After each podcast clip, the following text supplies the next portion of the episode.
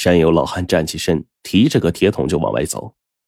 马水坤一见，立马警觉的跟了上去。只见山有老汉往桶里捧了一些血，放到火堆旁，然后一笑就说：“哎，一会儿啊，得用热水洗洗，不然手上油厚，粘手指头。”马水坤又捞起一块肉说：“哎，肥而不腻，瘦而不柴，我还没吃过这么好吃的羊肉呢。”山有老汉知道马水坤吃饱喝足了，自个儿啊就要面临摊牌的危险了，他就低着头。看着火堆，眼角的余光呢，就瞥见马水坤正贪婪的舔着手指头，嘿嘿一笑说：“吃肉不如啃骨头，啃骨头不如舔指头。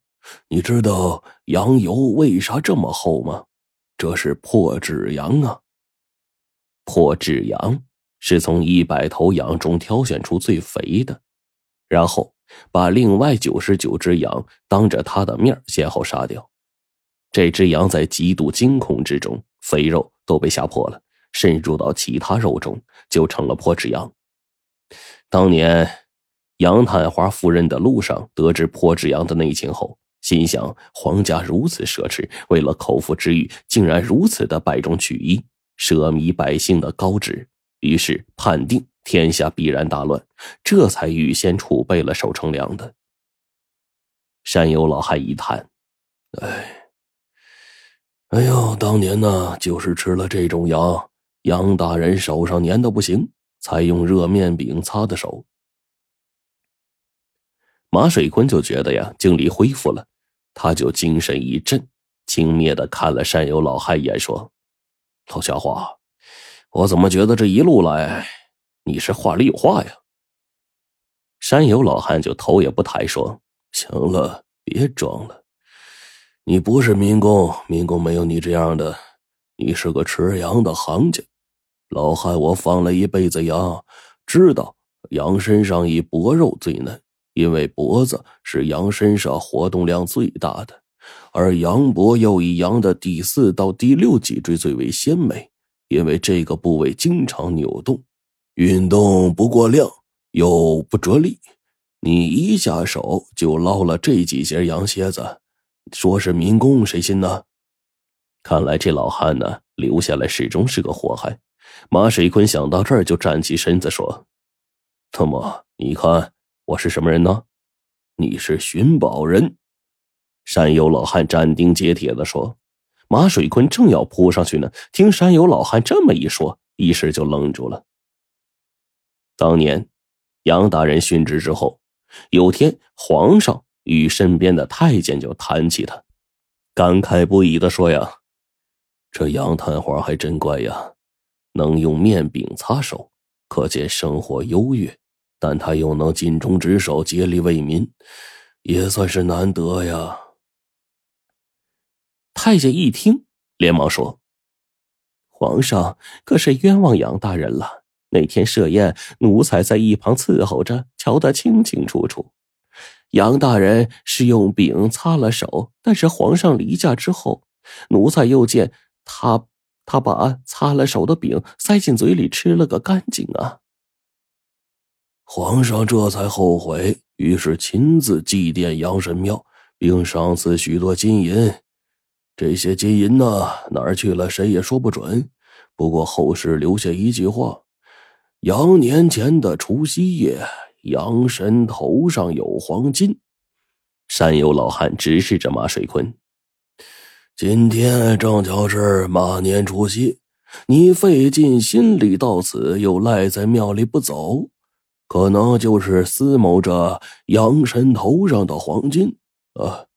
我年纪大了，等不起下一个羊年了。要不找到皇军，咱们二一天作五对半分，怎么样啊？怪不得这老头看起来怪怪的，没想到是为了黄金而来呀！马水坤听完，看了看老头，又看了看杨神像，一时之间犯了傻了。可可是这羊头已经没了呀！山有老汉一招手，让马水坤在把门外的那个羊头啊提进来。他捧着羊头。站在香案上，把羊头放在了这个羊神像的脖子上。天上没有月亮，但是有星光，雪后的星光从庙墙的窗柩上啊透进来，照在羊头上。在另一面墙上就映出了一个影子，恰好就落在了抹了泥的那道墙缝上。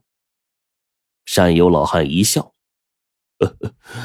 我悟了一辈子，才打破这个谜盘呢，找到藏财宝的地方啊！”